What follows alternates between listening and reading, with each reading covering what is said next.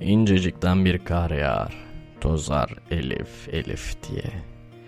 Deli gönül aptal olmuş gezer Elif Elif diye.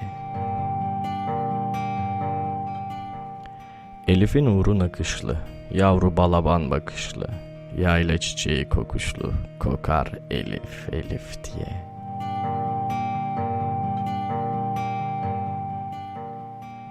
Elif kaşlarını çatar, gamzesi bağrıma batar.